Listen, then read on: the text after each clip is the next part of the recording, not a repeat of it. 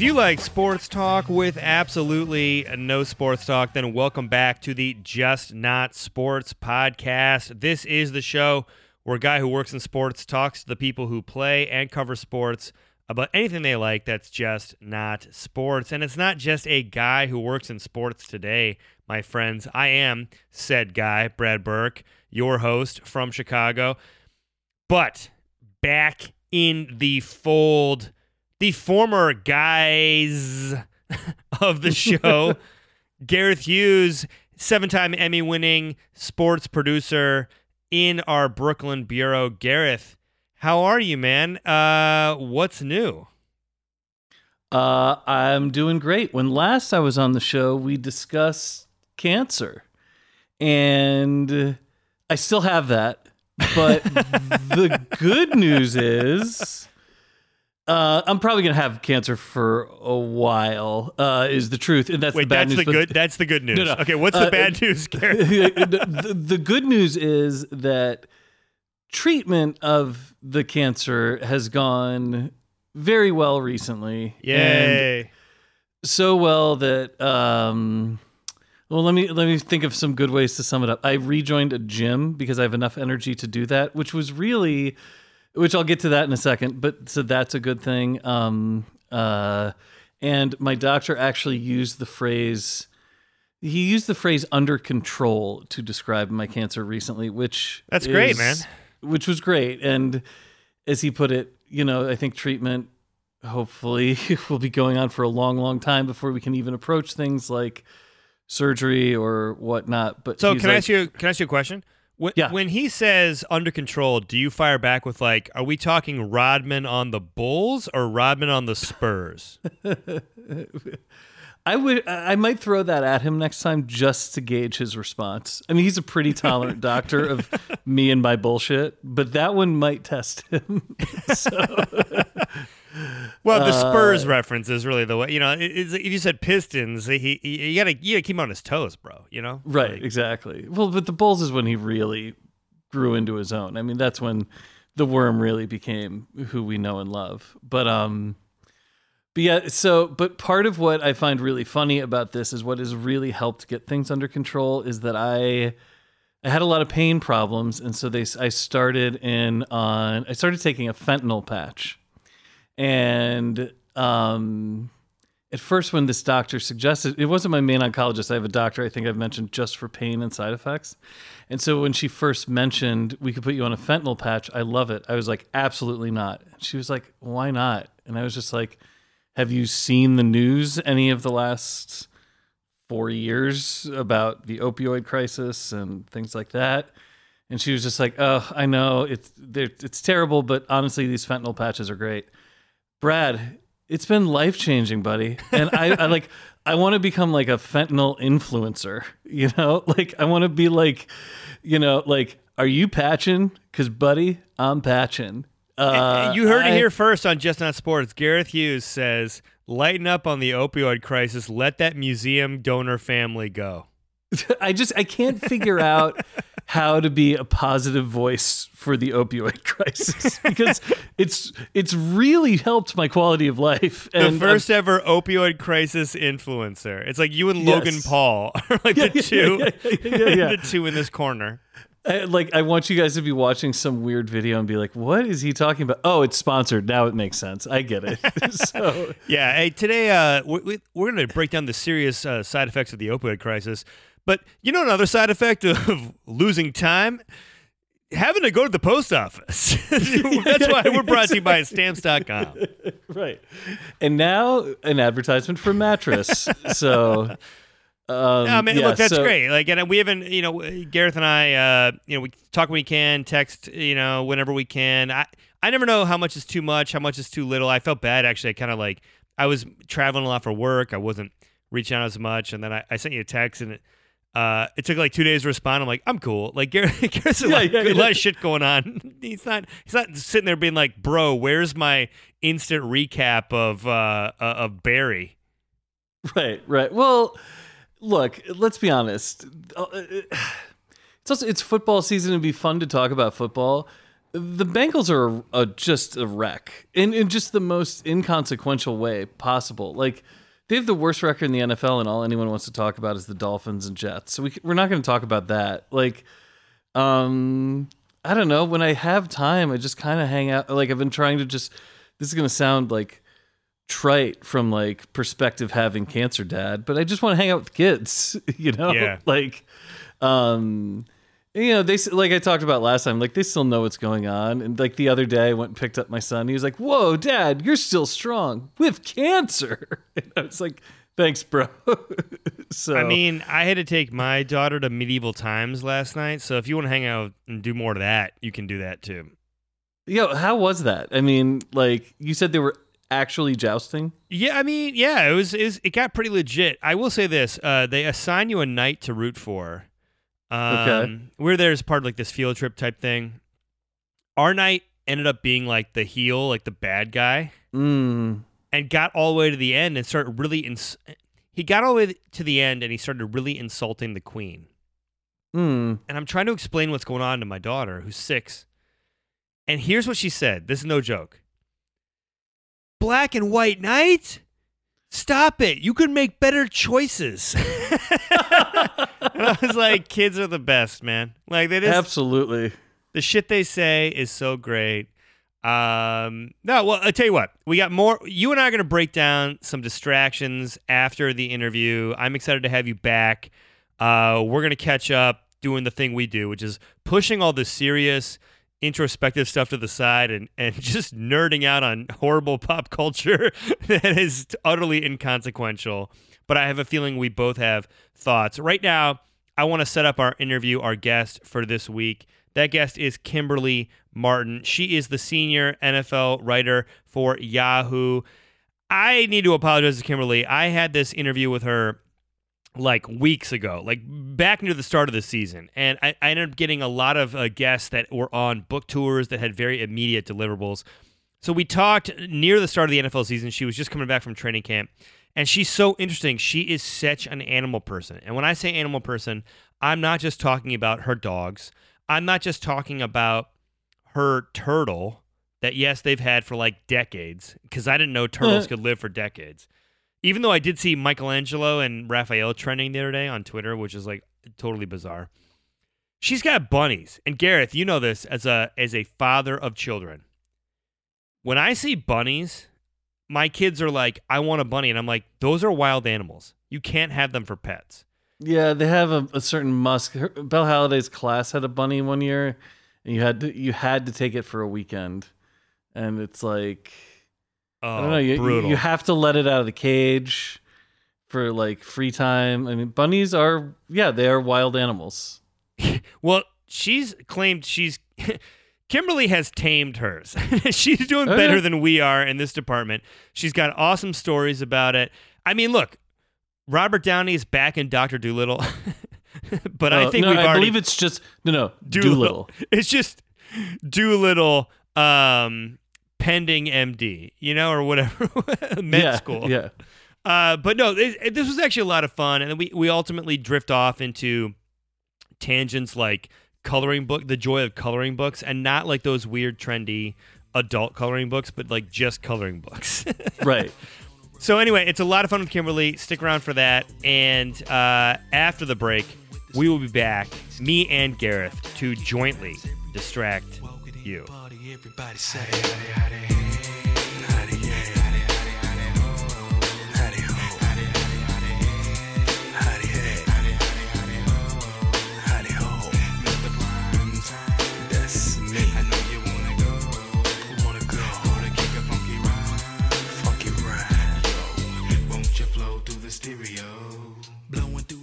you mentioned in your email you like animals more than people and I- i've you know i've heard this before i can never tell you know clearly you know being facetious having fun but i, I do wonder like what is it about animals that clearly gives you such a, a, a strong emotional connection to them I feel that animals are pure, Hmm. if that makes any sense. Uh, you know, I just they're they're pure and um, they just I don't know. I just they they just you know uh, and uh, uh, you know I have a, a few different animals, and I found in raising them just how they're just like they genuinely love and care for you. You know what I mean? Like Mhm. it's not.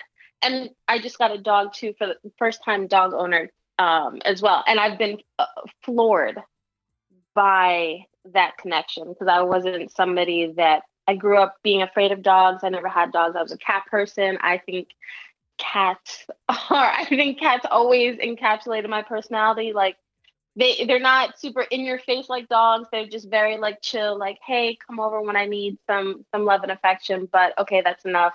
I'm gonna go do my thing over here, right? Like that was very much me. And I find it really humorous that now that I have a dog, I am completely obsessed with her. Probably much to the disappointment of my husband, but I am so dis- I am so obsessed with this dog. Uh, and I love the fact that she, you know, wants to be around me all the time. Like I love that. And I just think with people, I find animals never disappoint in a way. You know, I find that in a way that people sometimes love with people is conditional. Sometimes, you know, I think generally most people are born pure and innocent and you know whether it's environment or whatever kind of shapes who they are but and i think that's probably why i say i love animals more than people because people can be really screwed up and do really terrible things and sometimes you question you really do question because on twitter sometimes i'll see stories and i just retweet it and i say humans are trash you know? Like we should Right. be doing so much better for one another and the planet and we continually fail you know? Um whereas i find that animals really um there's just there's just something really sweet and gener- like genuine about them so I, I have plenty of dog questions for you and cat questions, but I have I have to start with you said you own bunnies. I And do. First things first. I have a six-year-old daughter. We have a family of bunnies who lives under under our deck, but I don't know. They they they're outside, you know. And my daughter every day is like, "Daddy, I want to own a bunny as a pet," and I keep telling her, "Well, you can't do that. Like bunnies can't be pets." You're really you're really calling me out here know. as a liar. I know. Wait, what's your daughter's name? so her name is uh, Charlotte. I call her Charlie. Okay. Fun fact. Growing up, I wanted to have a boy's name. I wanted to either be named Charlie or Frankie. So Oh, there you tell go. Charlie she needs to give me a call because bunnies can definitely, definitely be pets. And I'll be honest, most people are completely floored that I have rabbit. You know, I'm a woman in my 30s. I'm a black woman from Brooklyn. It's not at all what you would expect. I just don't. It's just so against what people would assume uh, an adult woman would, would have no children, but she has two bunnies. Yeah, and the funny thing is, so we're on our second pair of bunnies. Our first two, I think we got my husband brought them home from a woman. This is how long ago it was. This woman rescued animals, and um, you know, he found her listing on Craigslist, uh, and and she like had you know animals like snakes in her snakes in her bedroom, rabbits in her bathroom. You know, she had dogs. She had like he said the whole apart the whole house was just like just animals everywhere. And the bunny she kept in the bathroom, and she would find stray animals and rescue them, and then put out these things on Craigslist, like, "Hey, you know, I have a bunny, or I have like a snake, or whatever." So he brought them home Christmas of 2008, and then um, they've since passed away. But those two bunnies were as a boy and a girl, and they were bonded rabbits, and they were just. I think that was my awakening as a pet owner, and it sounds really, really creepy and strange and weird. But I've always loved cats. But the bunnies, to me, that raising them almost like triggered this maternal thing in me that I never ever had. How, And how, it's weird to even say that Yeah, like how come? because bunnies. So you are right, and both you and Charlie are right. pets, rabbits can be pets, but they are a lot harder to take care of than most people think. Mm-hmm. Most people get rabbits and like, oh, they're so cute, and then after a while, they're like, okay, this is a bit much, and then they just kind of put them outside. They, you know, their diet from their diet. Um, from you know, you got to change their water, clean their litter box. You have to pot, you know, I have to we have to potty train them how to use the litter box in their in their cage. Um, so it it was almost like they're they're cute and cuddly, right? And so that's why you most people like bunnies, like petting them, they're adorable. But they're afraid of everything because bunnies are prey animals. So everything can eat a bunny. You know, they eat grass and hay and and you know, romaine lettuce. Like they don't eat other animals. So everything you do, every movement can freak them out. They can give themselves a heart attack because they've been scared so badly, right? So in in how you handle them, there's a proper way to pick them up and put them down, and everybody's different, right? So to me, it almost felt like we got these bunnies because, and it was only because the apartment we lived in at the time didn't allow dogs, and my husband was always a dog person, and so he felt like okay, the bunnies are kind of like a furry thing since we can't have and he and he hates cats. He does not like cats. So that was like the bunnies were this like surprise compromise. But you realize these rabbits, you do all these things for them, and they kind of it's like once you do that, they're like, okay, cool. You know, like at least with my bunnies, like the the first pair, they had each other, so they were always together. They like slept next to each other in the cage. They were in one cage. Um, but it wasn't this reciprocal like you know they like lick you and stuff or like rub next to you at times but it wasn't that uh, you know like a dog you know? And and you realize huh i just want to take care of this creature. That's all. Like i just want to make sure this creature has a really good life. And it it for whatever reason loving this animal or these animals and wanting nothing else in return like the only thing you want is to make sure that they are happy and healthy and and well taken care of. That was my only mission. So i think that that act of i don't know if it's i don't want to say it's like selflessness or anything but putting all of your energy into like okay they're good they're happy you know um i read up on what kind of because they cannot eat all lettuce you know it's got to be romaine dark leafy greens. You know carrots people think oh you feed bunnies carrots all the time. Actually no. You give them carrots sparingly because candy because carrots are like candy to them. So you don't want to just give them carrots all the time. You know you you want to give them they can have an unlimited amount of timothy hay. You know it's like i just went into overdrive trying to think because i didn't know anything about them. But i was like if we're going to own them i've got to make sure i take care of them properly so it for whatever reason it triggered that maternal thing in me i was somebody that never wanted to get married and never wanted to have kids uh, now I'm married, don't have kids, but I've got this, apartment full of animals, and here we are. well, spo- spoiler: well, the first six months with a baby is exactly what you just described. Like you doing everything for this little blob uh, to keep it alive, and it having no emotions back to you other than anger and n- rage. But, but, so I, I have some specific bunny questions.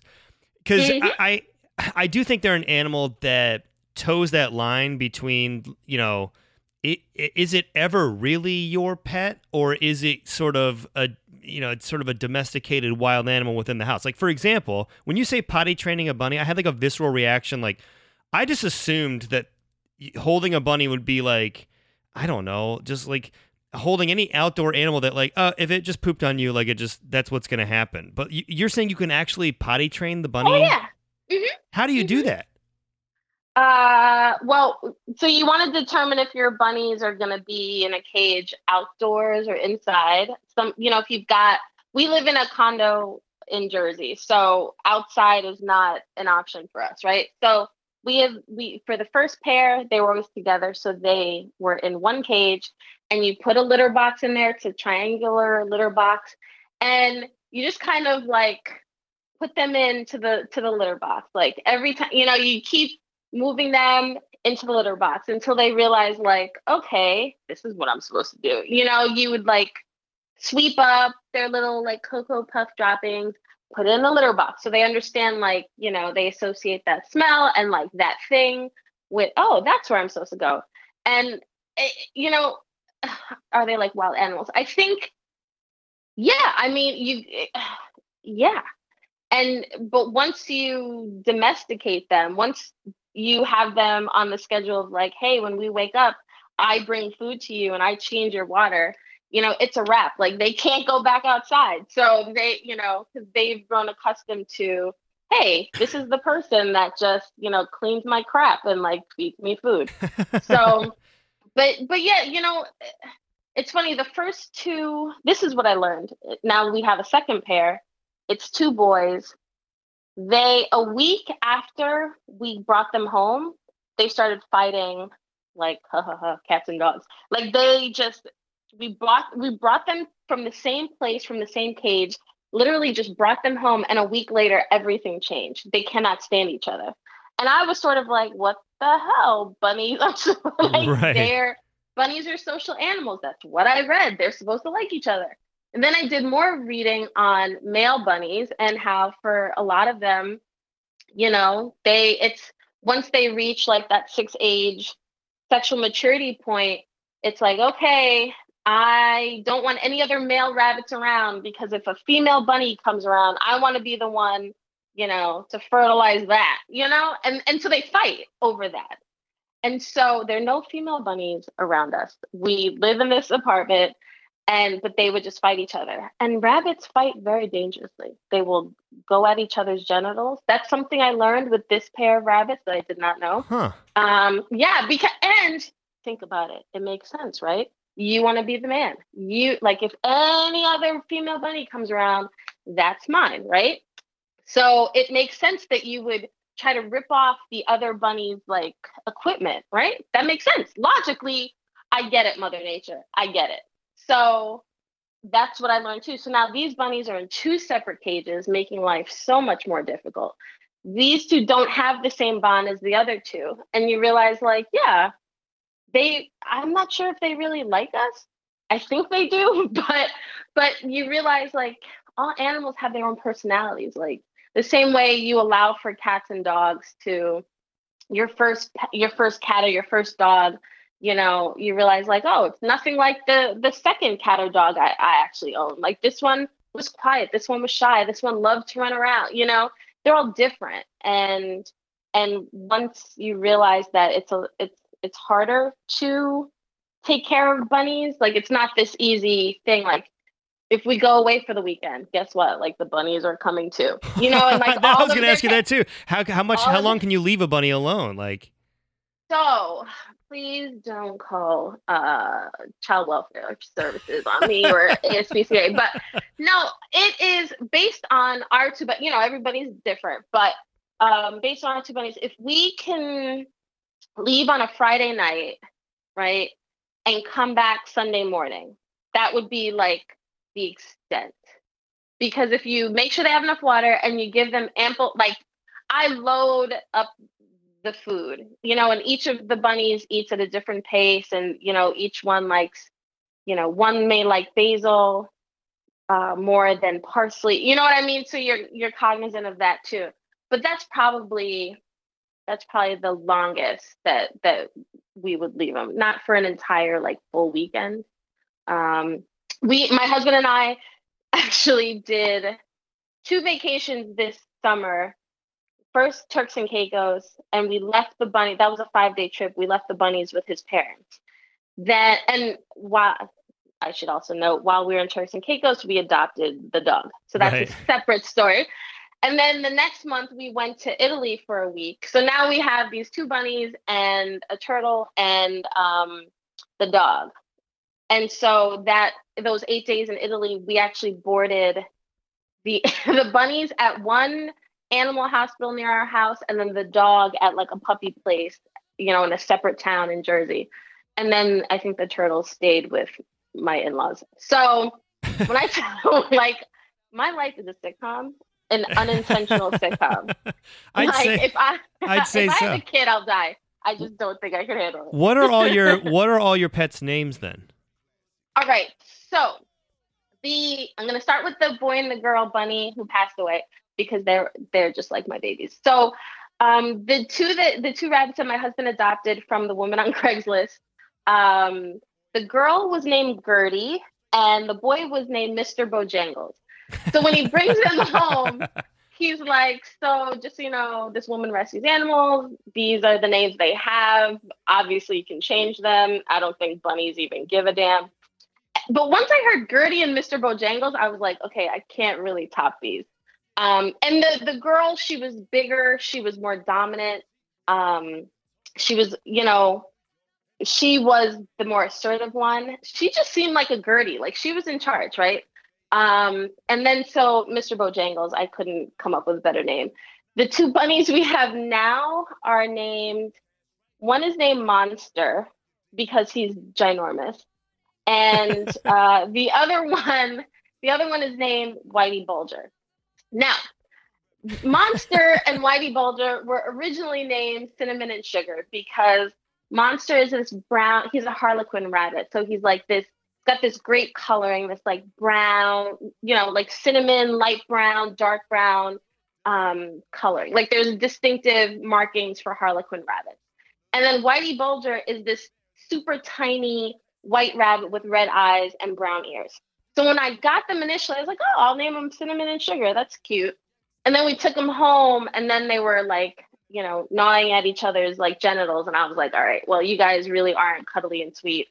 And half the time, I don't even know if these two really like us. They just kind of put up with us. So Monster because so we had to change their name. So Monster because he's a giant, and Whitey Bulger because he looks at you with those red eyes, and you just realize does he does he want us dead? I don't know. Um, the turtle is named Jojo. Technically, his name is Jojo Townsell. It's my husband's turtle that he found in like a Hudson County park when he was eight years old, and he thought it was a rock. So he's a kid, finds finds this rock, brings it home, a head pops out, and you know, a thousand years later, this turtle is still kicking. Yeah, how is this But- turtle still alive? I mean, we will have to write the turtle in our will, and hope hope we should probably have kids just so we can have somebody to take the turtle when we pass on, because I'm sure this turtle will last forever. Um, but the turtle is actually named after a former Jets kickoff returner, I think. Yeah, I think he's like a kick returner. Um, I think that weekend, the weekend that my that Jeff brought the the turtle home, the Jet he was watching the Jets game and that guy returned a kickoff for like a touchdown or something like that. So he was like, "Your name's JoJo." So JoJo and okay, and so the dog that we we adopted while we were in Turks and Caicos and took her back uh, on the plane and brought her through customs. Her name is Marcella, and she was the runt of her litter. Um, and her name was Marcella when we p- picked her up. And my husband and I just could not agree on a new name once she became an American citizen. So he wanted to name her Montana for Joe Montana because he's obsessed with Notre Dame and loves Joe Montana. I wanted to name her Biggie Smalls, which he was not feeling. So I refused to relent. And so the dog has kept her name. So she's Marcella. Those are all my animals. So, how do you get a dog home from a foreign destination? I, I specifically can go all the way back to the Olympics that were in Russia, and people were finding that you saw the stories on Instagram of like athletes finding these stray Mhm. dogs and stuff. So, was it something where you just, um, you know, found a roam in the streets, or did you run into a shelter there? What was the sort of circumstances for having the adoption happen while you were on vacation? So the whole point of the Turks and Caicos trip was we rarely get to go on vacation. We go on one decent vacation a year, right? We just wanted this one was going to be a short trip. We just wanted to relax on the beach or by the pool. That was the point. No crazy excursions. And my husband had said, you know, the only thing, you know, he looked up things to do in Turks and Caicos, and he's like, the only thing I absolutely want to do is go to that adoption agency on the island and that allows you to like walk on the beach with dogs. So it's it's actually a pretty well known like it was featured in like People magazine years ago. If you look at things to do in Turks and Caicos, um, it's called the pot pot cake place. Um, pot cakes are the actual name of the dogs on the island, and they're straight. They're you know mixed breed mutts, like you know, that basically are strays that are brought in, and this woman and her husband who own the rescue adoption place, they allow tourists to come walk the dogs on the beach because it helps with the dog socialization. They accept donations to help with um, with vaccinations and everything like that. And and they say you can adopt a dog, but they make it very difficult, you know, for for good reason. You know, they want to know where you live. They will Google map your house to make sure that there's space for the dog to walk around. They, you know, they want to make sure that the dogs go to good homes. So the goal was just pick out a dog, walk it on the beach, return the dog, go back to sitting on the beach. That was the plan. We met Marcella Saturday afternoon.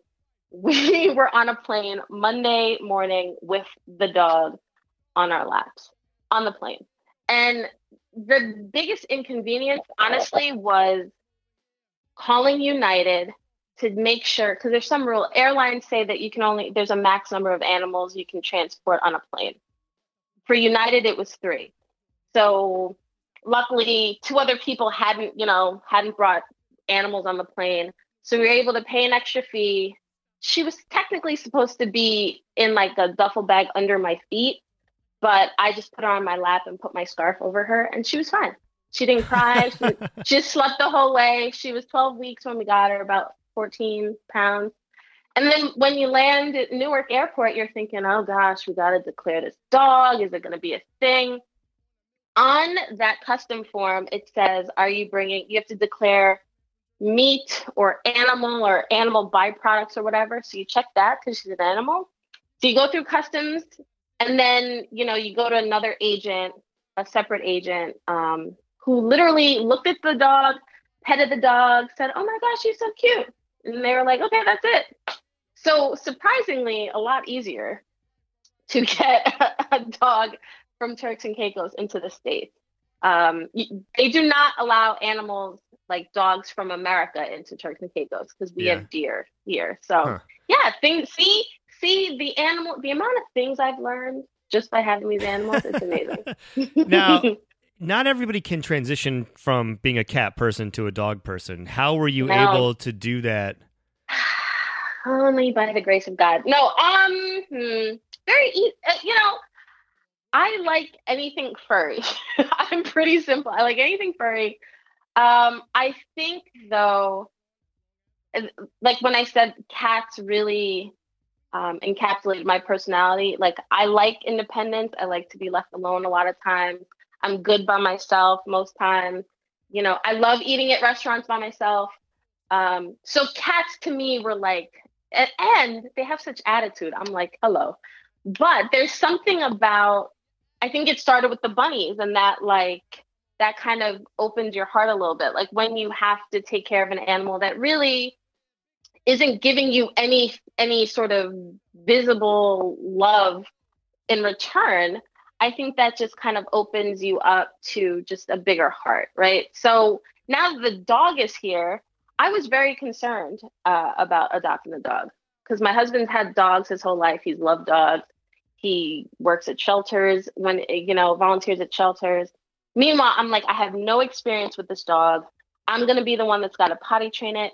I honestly, she almost broke me as a human being. The potty training almost killed me. Like tears, like tears. Like I, you feel like you are like failing as a human on this planet. Like why can't I get this dog to pee outside? It's like this, it's like this crazy thing. And but what I'm realizing is like it happens to a lot of people, but I never experienced it uh, because I never had dogs. And so just again, it's that that act of she was the run of her litter. She's very she's very shy, very was very nervous, was afraid of the wind, birds, doors, other dogs, people, like to the point where we live in a condo and we would have to carry her, physically carry her down the hallway and out the door, then put her on the ground. Otherwise, she would be too scared to walk in the hallway because every sound would freak her out. So to me, it was this it was this challenge of like, okay, how do I make this creature feel really secure in this space? How do I like make her feel she is loved, that it's okay, that um, you know, and and work on her confidence. You know, it was like all this. Like I'm trying to think of, and here she is opening the door. Hi, Marcella. Um, you know, like just thinking about how do you get this animal just to be okay, and that was my challenge, and and I think that's how. That's why I I still love cats. I if I could, I would add. I would. I'm whispering because my husband's outside. I would add. I would just bring a kitten home if I could. If he was Oh not allergic to a kitten, I totally would because it's just that cat lover in me is still there. But now there's just a dog lover mixed in with the cat lover, and everybody's living in harmony within my body. and no and and the dog does not go after the bunnies. The sad thing about the dog and the bunnies is this the dog wants to play with the bunnies so badly, like whines, like, but the, the bunnies in general, their their personalities are like, we don't really give a crap about the rest of you. Like, as long as you feed us, like, we're good, right? So she wants to play with them. We've done the like hold the bunny, like pick up one, hold it very close, like let that let the dog smell the bunnies. Cause there's a whole thing there's a whole thing that I learned. You know, if we ever have a kid, there's like a thing where you got to bring like baby blanket home and let the like dog smell it, and like this is part of the family. You know, so we're trying. You know, we we've got the dog understanding like the bunnies are part of the family. The thing is, like when the bunnies are hopping around getting exercise, the dog wants to play so bad or badly that you know the bunnies kind of get a little freaked out. So we have to give the dog crate time for right now when the bunnies are getting their their exercise on. It's a whole thing. My my life it's just with my life it, it's just a whole thing. That's that's what it is. Well, I, it's been uh, great breaking down your animals. I do want to ask you a question or two before we go about. You had mentioned coloring books, and the first thing that popped in my head was, uh, you know, those adult coloring books that are kind of trendy or whatnot. And you were very quick to be like, "Nope, I'm no, talking trash. No. old school, Mhm. like Hello Mhm. Kitty style coloring Mhm. books." And I have, look, no judgment. I have a lot of those around my house um because i have i uh, you know I, ha- I have two kids and i and i am someone who can sit there and color next to them while they're doing that and get a Mhm. lot of enjoyment out of it so what is it about those books that still holds your attention and is it more like you collect them or you just like to to do them as sort of meditation or whatever enjoyment So I have always liked coloring and drawing. Uh, I got it from my dad. My dad actually was he could draw. I, I wasn't that talented. So as a kid, I would always write stories on construction paper and I would draw the pictures and I would color them. And he would always tell me like, you, yeah, this is great, but color within the lines. You're not coloring within the lines. So um, maybe that's why I'm so OCD now. But um, he, so I, I've always been into art and like just cut like i i there's nothing more freeing to me and fun than being on the floor and coloring in and i mean like go to cvs or go to the supermarket and whatever coloring book that you would think oh i'll buy my four year old like nephew or i'd buy my like six year old daughter like those are the kind of coloring books i want i don't want any of the adult like crazy little those picture thingies, like design, like that's lame. I'm talking about like coloring to me is not like a fad. And I think that it just like became this new thing recently, but I don't know. I think there's just and I forced my husband to color with me. Um, this conversation is reminding me that I, I should make him color with me again.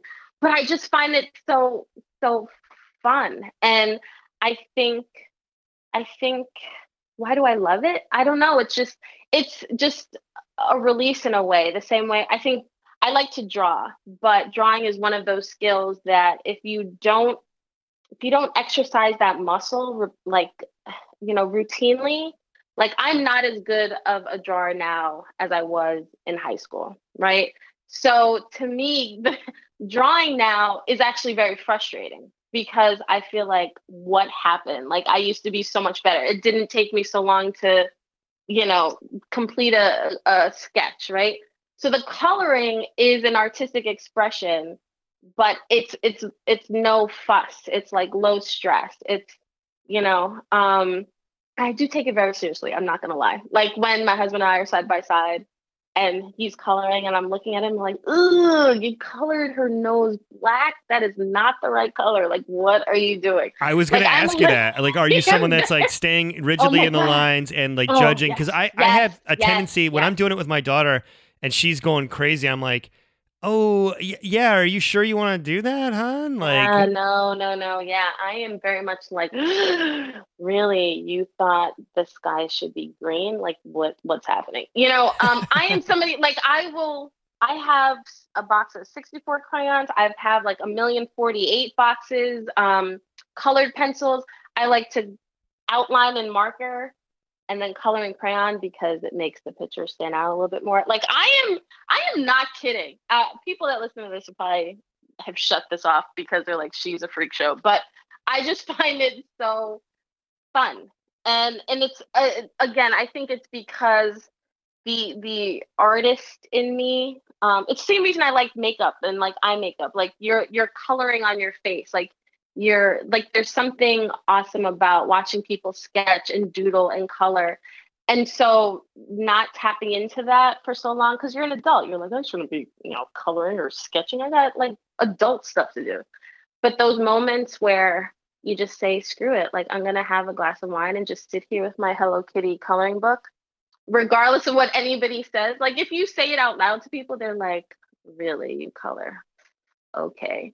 Um, but but I think I think in this phase of my life, I think we probably need to do more of that. We need to like remember that the things that used to excite us, you know, as kids or teenagers or whatever, there's a reason. And just because we're adults, you shouldn't lose that. I think kids are amazing in that the way they see things is so simple. You know, I think adults we tend to overcomplicate things. It's like, you know what? Screw it. Coloring feels good. I want to color. That's it. That should be the, you know, end of the sentence. But I think as adults we end up just adding, you know, over analyzing and adding things that aren't necessary. And there's a pureness again, you know, like with the animals, like children, like they they can tell you like coloring is fun. The end. and you can name that cat you're going to get Hello Kitty. that the cat that my husband does not know I'm gonna smuggle into the apartment one day. Yes, it's gonna be named Hello Kitty. or or Biggie Smalls. Yeah, I think either one of those uh, is, oh man, is yeah, to I gotta I gotta get a, an animal named Biggie Smalls before I die. That's just a given.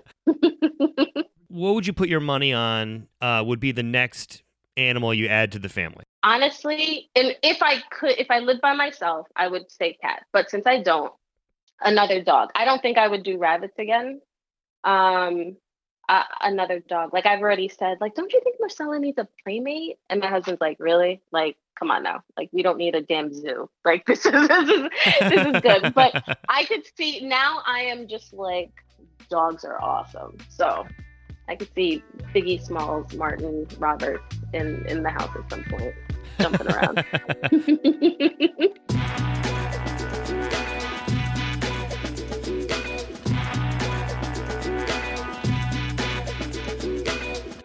And we are back in the sports world. Athletes, coaches, media, they all do interesting things. And then we, the fans, the uh, the, the uh, glitterati of the sports world, if that's a thing, we tell them stop being interesting. Just get back to watching game film. And that's ridiculous. Uh, you are not a locker room distraction for having distractions in your life. That's why on this show we break down what's distracting us week to week. And Gareth, back back with me after the interview. We have a joint distraction this week. And something I'm very excited to talk to you about because we have not spoken about this. We have not texted about this. This is what we call in the biz a cold read, okay? Because we're talking about, Gareth, help me out here. What are we going to talk about? What's the TV show that is blowing our minds? Are you watching The Watchmen? Who's watching The Watchmen? It's The Watchmen on HBO. Which I am watching it. You got HBO? Oh, you had HBO because of Thrones, right? Yeah, well, here's what happened in my house. Luckily, my wife, we're we're we're over four years now on Just Not Sports. By the way, happy anniversary, Gareth. We we surpassed that. I think on November, either October 28th or November 3rd was the four year anniversary of the show. Wow. And it honestly feels a lot longer to me than you. like, I'm like, we started this in like 2011, right? And you're like, bro, it's been like what, five weeks? Come on. Right. You're like, Gareth, your liver has suffered, but mine has also suffered. yes. Um, but we got Roku, like, because we're now streaming in this house. We don't do Mhm. cable anymore. And I have signed up for like Hulu, Shudder, like all these things that we're currently paying Oh, for. oh, but oh, so you've recreated cable. Yes, Like, but since through my Silicon wife- Valley, you've my wife cable. no longer has visibility to the bills, so like it's all just kind of there, and she doesn't watch it. Got it. And she doesn't listen to the pod, so that's safe. But I'll say this: I've got a lot of thoughts on this. But let me let me ask you: At what point did you become excited for this? Because Watchmen um, is it resides in a corner of popular culture that is both nerd literate, but also uh, uh, so impenetrable to a certain degree for new people because of all the stuff that's been written about it. I just wonder at what point did you see the TV show and say, I'm all into checking this out? I think it's I think it's nerd literate, but also snob accepted. Like I think there is a That's true. highbrow thing that is going on with the Watchmen, or with that you can like anybody can be into it, and there can be no like, no one's gonna look down your nose at, like at you if you're like I'm really into Watchmen at this point. It's become like canon. Well, the, the, the Um, real fans of the comic will because it's all woke nonsense, right, Gareth? Well, or Alan Moore will hate anyone who Alan Moore hates anyone who seems to enjoy his work. So is- you know, like yeah. Has anyone been angrier but that he's he's famous and rich than that Right. fucking guy? It's like Right. him and Billy Corgan in the '90s is like the the one in one A. um it was i was a late add to this bandwagon basically one of the things and i think i might have mentioned this but one of the things that's, been really important to me all opioid jokes aside is that i have tried to read a ton since i got got diagnosed with cancer there's a part of that that was like I was mad at myself because I wasn't reading as much as I used to. So it was like, well, no time like the present to make changes in your life. And then there's another part of me that's like, if I can pay attention enough to actually finish and read a book, then I'm doing well enough to overcome the noxiousness of these drugs that they're not totally ruining my life. And so I made a real effort to read a ton. And I've got my whole book list of everything I've read since I got diagnosed. And a friend at work knew how much I was reading. And so he came to me in like August and he was like, Hey man, I just got you a present. Here you go. And he handed me The Watchmen, the original graphic novel. And so I was like, Oh, I've never read this. And he was like, It's the only graphic novel that was listed on like I guess the Guardian UK's 100 greatest novels of the last century. And I was like, "Oh, that's pretty impressive." And he knows I'm a snob about things like that. And so I took it home and I was in the middle of another book and I immediately read The Watchmen. Like I've just I read it and I mean, it's 400 pages. It's not like it, to say you read it fast is I don't know. It's well, it's a comic book, but it's dense. There's as as you probably know, there's all sorts of stuff about the Black Freighter and other things going on. So I guess it- what you're what you're saying is it was kind of like a post Taco Bell shit on the toilet. You get you plowed right through. right right. No but I, I was i was i loved it. Like i got why immediately why people would have loved this. The artwork is outstanding. Um and so i just i was really into the comic book and then he was like yeah well so what's coming out on hbo he's like well there's already been a movie made of this. I was like yeah i never saw it and so i brad i have still not watched the Zack snyder cut or the Zack snyder movie because uh, you know we're gonna have to talk about that in a second. because I've heard so many bad things about it, but then a couple people in my life whose opinions I really trust, like, love that movie. Um, Uh, okay, l- l- let's jump into the movie real quick, and then we'll get into the show and more. the about movie's the all novel. you. I'm just curious about it. So, So look, Gareth. I mean, I, I'm no expert. I'm. I mean, I am an Associated Press. did you read the comic book? I am an Associated Press award-winning film critic, uh, so I guess I can break down my experience of The Watchmen. Uh, no, I have not read the comic. I mean, I, I've dabbled in it. I've read around it, um, which I'll Yeah. t- actually talk about later in, in terms of I, I've consumed source material about the source material to the point Uh, uh, where like I I know understand. everything about it. Um, the Zack Snyder film is what I would call, and one of the reasons I like the show so much is because there's a scene in the show where they do this like hooded justice TV spotlight where it's this old school character from the 40s running around and it's like hyper realistic and slow mo and looks very elegant but not lived in. And then you watch the rest of the show and it's like a world that feels lived in, even though it feels foreign to the viewer. And I think the Snyder Cut, sorry, it's not the Snyder Cut. The, Sny- the Snyder, that's a whole other the Snyder movie. Cut. Uh, No, no. I love the idea of calling it the Snyder Cut throughout. like, let's steer into the skid, baby. um, the Snyder film to me always felt like a uh it, number one it was so faithful to the comics except for a a, a handful of like very you know uh intentional changes but it it was like an homage from a super fan more than like a take on the source material and it was horribly cast. I, I don't agree with a lot of. I like Doctor Manhattan. I like the comedian. I think the original Silk Spectre is um is is great.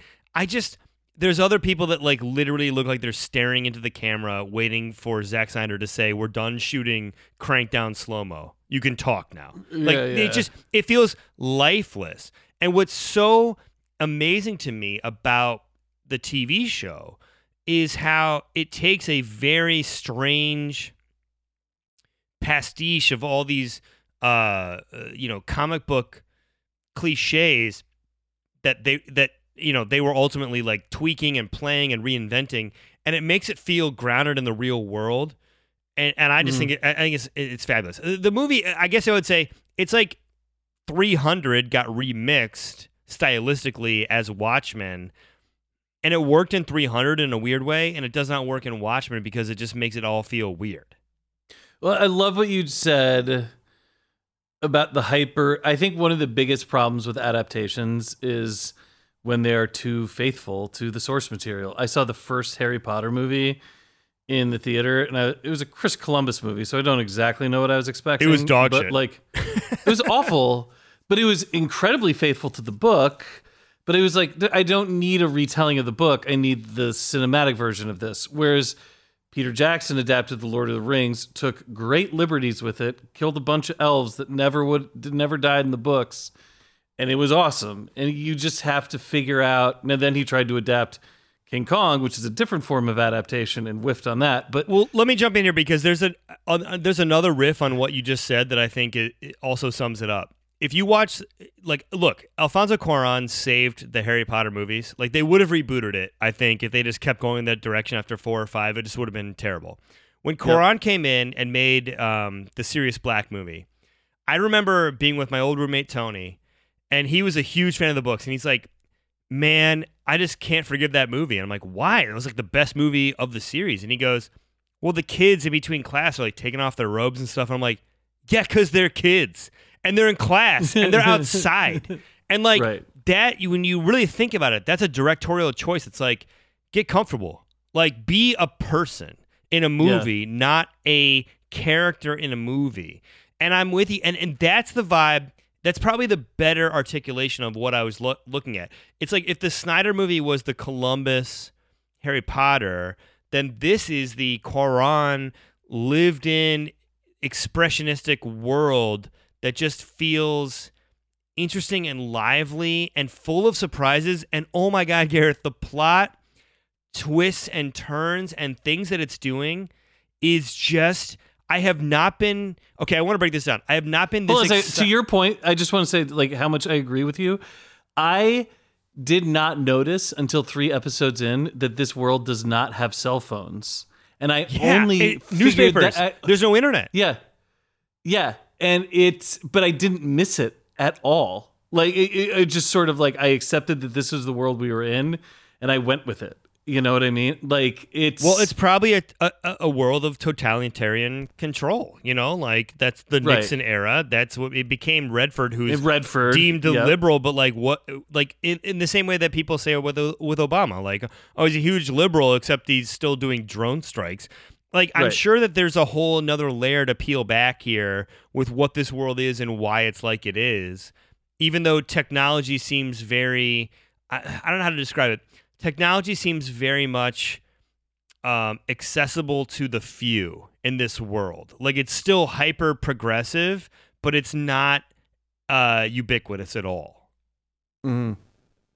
Well, uh, let, me jump in. Uh, When was the last time that you were excited about a show like this? Because I have my list, and it goes back to like first things first. Lost was a show that I had so many questions about in the first season. Ultimately, that show really abandoned me, and I just didn't care about it at all. But that first season was really a lightning bolt to me. I loved the the world building of Mad Men when that first broke. Uh, also, just having worked in an agency, and then like Game of Thrones, but also the first season of True Detective when they hinted at this Lovecraftian supernatural stuff. I was reading so much shit about that, and then ultimately none of that got paid off, and it was just a Right. red redneck shoot 'em up. Wait, But I was- I, I thought you were going to say it was a redneck herring, which is a great line. Yeah, that is a good a redneck herring on on that was great. Wh- What's the last show that you remember actually being this kind of into? Well, for a drama, to me, it would have been True Detective the first season, and it, it- like, and I was so I was with you. I was with all of America on that one. I was go reconnaissance. I'm in. Whatever. I get into comedies like this, but it's rare for me to get this excited about a one-hour drama.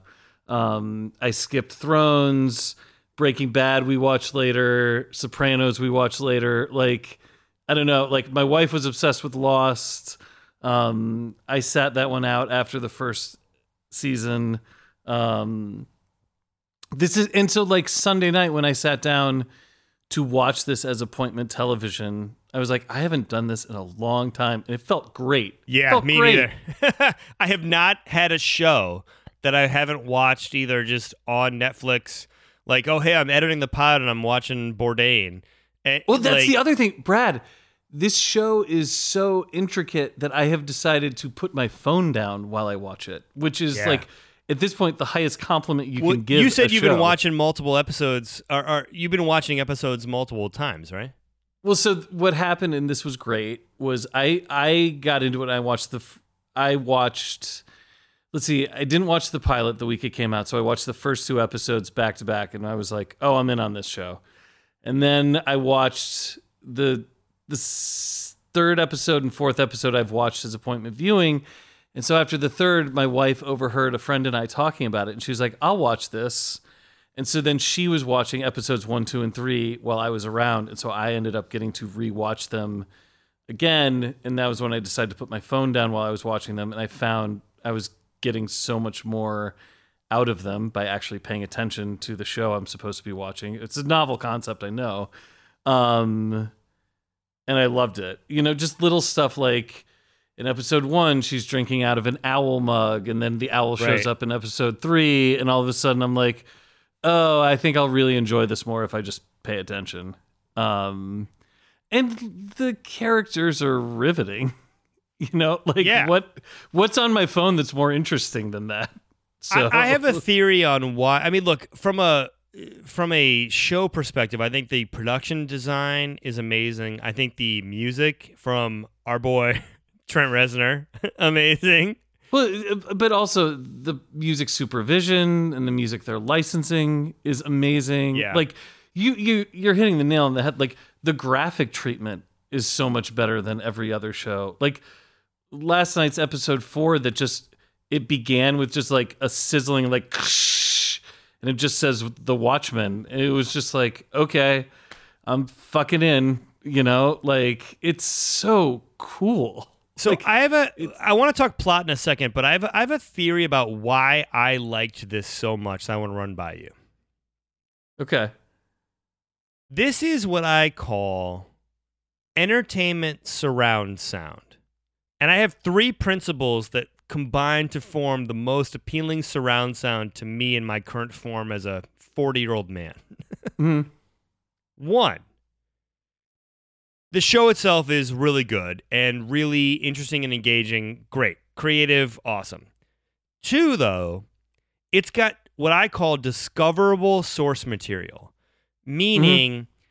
there's IP that I know of but don't know intimately that I can spend a lot of time getting to know intimately in between the episodes. Like that's I get on the train, I'm watching like videos about the originals, uh, you know, uh, uh, comic, and someone at works, you know, Alan at work's giving me, hey, I got an extra copy, like go read it. Like it's.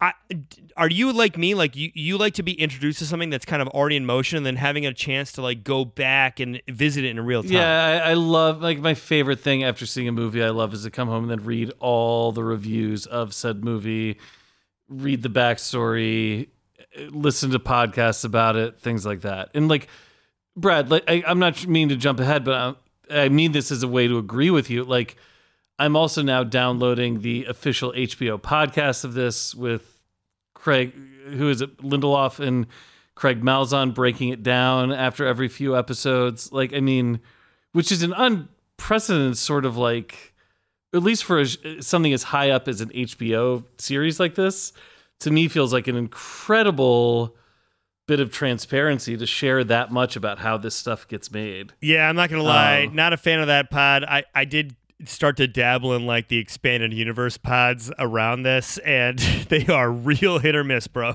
They are a couple dudes taping on. taping on some Well- really bad equipment that are getting Yeah. those those eps up that night. Hey, real quick uh, before because I do want to jump with the plot. Uh, the, the third thing was, and it's kind of along these lines, that sort of Easter egg instant reacts culture online. Like on my train rides Yeah. in, because I got a two hour commute. On my train rides in in the morning, I'm like from five to six is me watching 91 Easter eggs you missed in last night's Watchmen. Like I'm in. I'm here for all 91, and I will probably watch this tomorrow, not knowing I ro- I watched it today. Dude, they turn those around so fast though. Like who are those what content farm is I'm impressed. I'm amazed by it. I think they use a lot of the teaser trailer like on next week to get placeholder stuff together, and then they just like boom, boom, boom. Got it. Oh my god. Um, I have been sent a lot of those. I have not listened to all of them or watched all of them. Sorry, Jason Plotch. So, okay, at this point in the pod, uh, we're gonna start talking about the plot of the show. Look, we're only four episodes in. I'm not even gonna give you a spoiler warning. We don't know anything either. yeah. So it's all gonna if be you've been watching the show, speculation. you know barely more than anyone who's not watched an episode. So here's let me let me ask you some questions. Let me uh let me see what you got to say. Who is Louis Gossett Jr. in this story? Besides, I think he is Hooded Justice. I think he was he was clearly the boy from the Tulsa riots. Yeah. He became the original Hooded Justice, and then whether he is himself a clone, a something else, I don't know. I don't have no idea what he's trying to do. I have no idea like who he's with, who he's not with. I don't like know what his goal is yeah. for this. Yeah. Uh, well, I'd, I'd also be interested in discussing the role of clones in all of this. Um, but who is he and what's his goal? And why did he set all this in motion with what he did at the end of the first episode? Like, why is he setting out to do this? I think is the question. I do think he could be motivated by the 100th anniversary of the Tulsa riots um, to do something. No? Um, Yes. there's that like you know just like we've lived this way for a hundred years i also think that piece of german propaganda that he carried around with him for most of his life probably made an impression on him um, and led him to question his nation and homeland um, Well, do you think I- that Lady Trieu then is rebelling against Vietnam occupation and that they are essentially creating a coordinated societal upheaval? Uh, I would say yes to that, and I would also say yes to her being against the Vietnamese occupation. Um, that's one of the other things I, I, I do love about this world they created, where and this is me sort of cribbing some of the Lindelof podcast answers, but just like Vietnam is like a state now. Like it's like Right. the 52nd state or whatever, you know, and they just sort of like, and so he was talking about Regina King's character and just sort of like, she doesn't, like, she's an African American from Vietnam. Like, she just, I don't know, like, you don't have to be Vietnamese to be from there anymore. Um, and so, you know, that stuff makes you re- like, and I had to explain that to my wife, and you, like, you end up rethinking Vietnam and every other part of this world.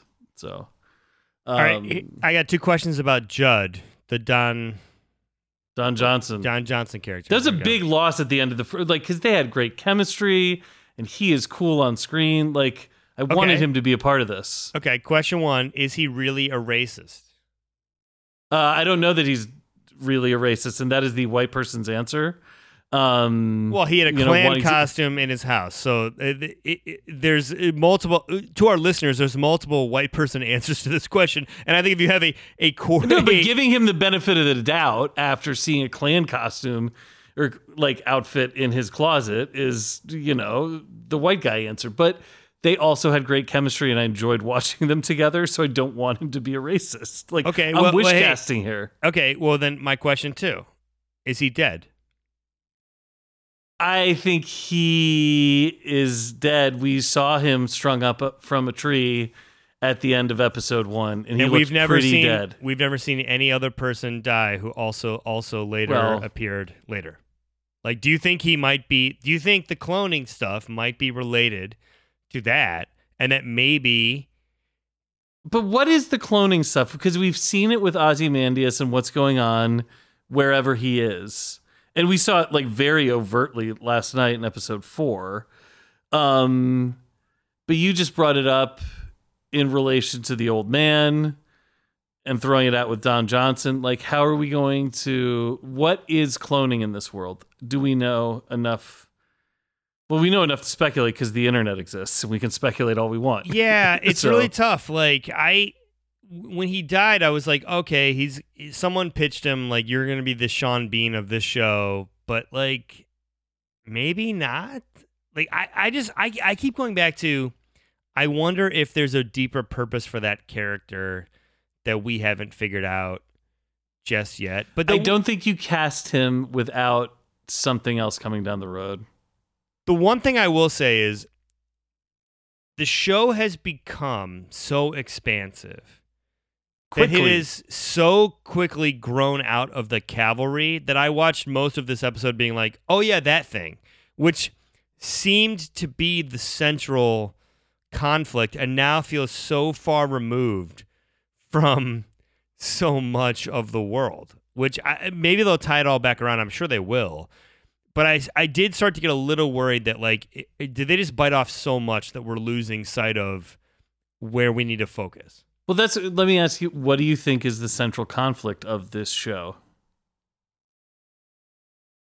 Oh man, you and your your, your snobby elite questions. I was just going to ask about Trent Reznor.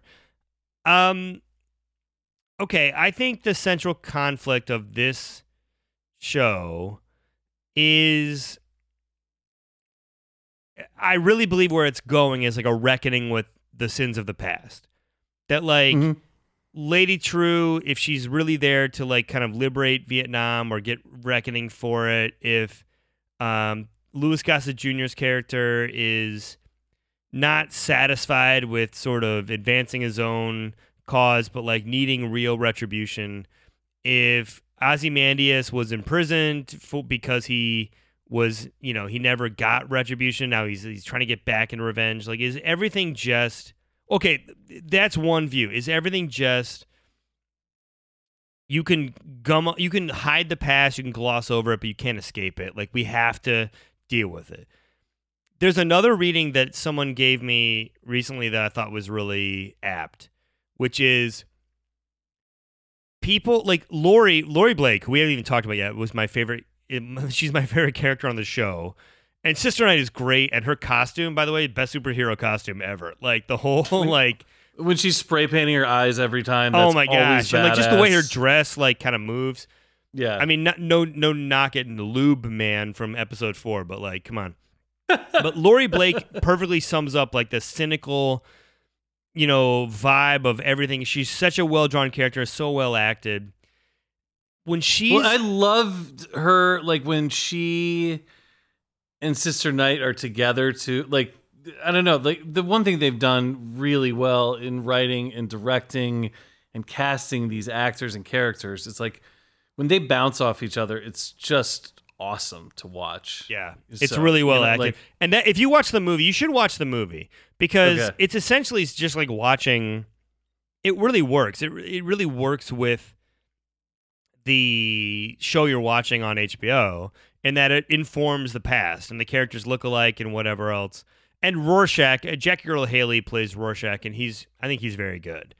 Um, Mhm. It's just lifeless compared to what you're watching. There's no that there, there- there's none of that crackle. You know, like Right, between well, the characters. Laurie Blake's character, like she's all crackle, like like that's been her whole thing the entire time too. So you're and it's tremendous. right. I mean, it's it's it's Yeah. really good, and it's it's it's awesome content. I don't know the world that the expansive, giant, detail-filled world that is built that quickly is a really impressive thing. Um, I've been floored by it, and it's been great to be a part of. So Ah, speaking of great to be a part of, how about this show? Shout out to Kimberly Martin uh, from Yahoo. Go read her every week. Senior reporter on the NFL for Yahoo, doing great job, doing the uh, doing the Lord's work, covering the league this year, an unpredictable league, if you will. Gareth, in the immortal words of Shaquille O'Neal, Gareth, booty rappers. stay booty. I love how you Stay flubbed. booty. You flubbed your one line. Hey, you know I love it. All right, Little love you, man. Good to have you back. We're, we're you're doing great. You sound great. We are, and we're here for it. Good talk. Stay booty, everyone.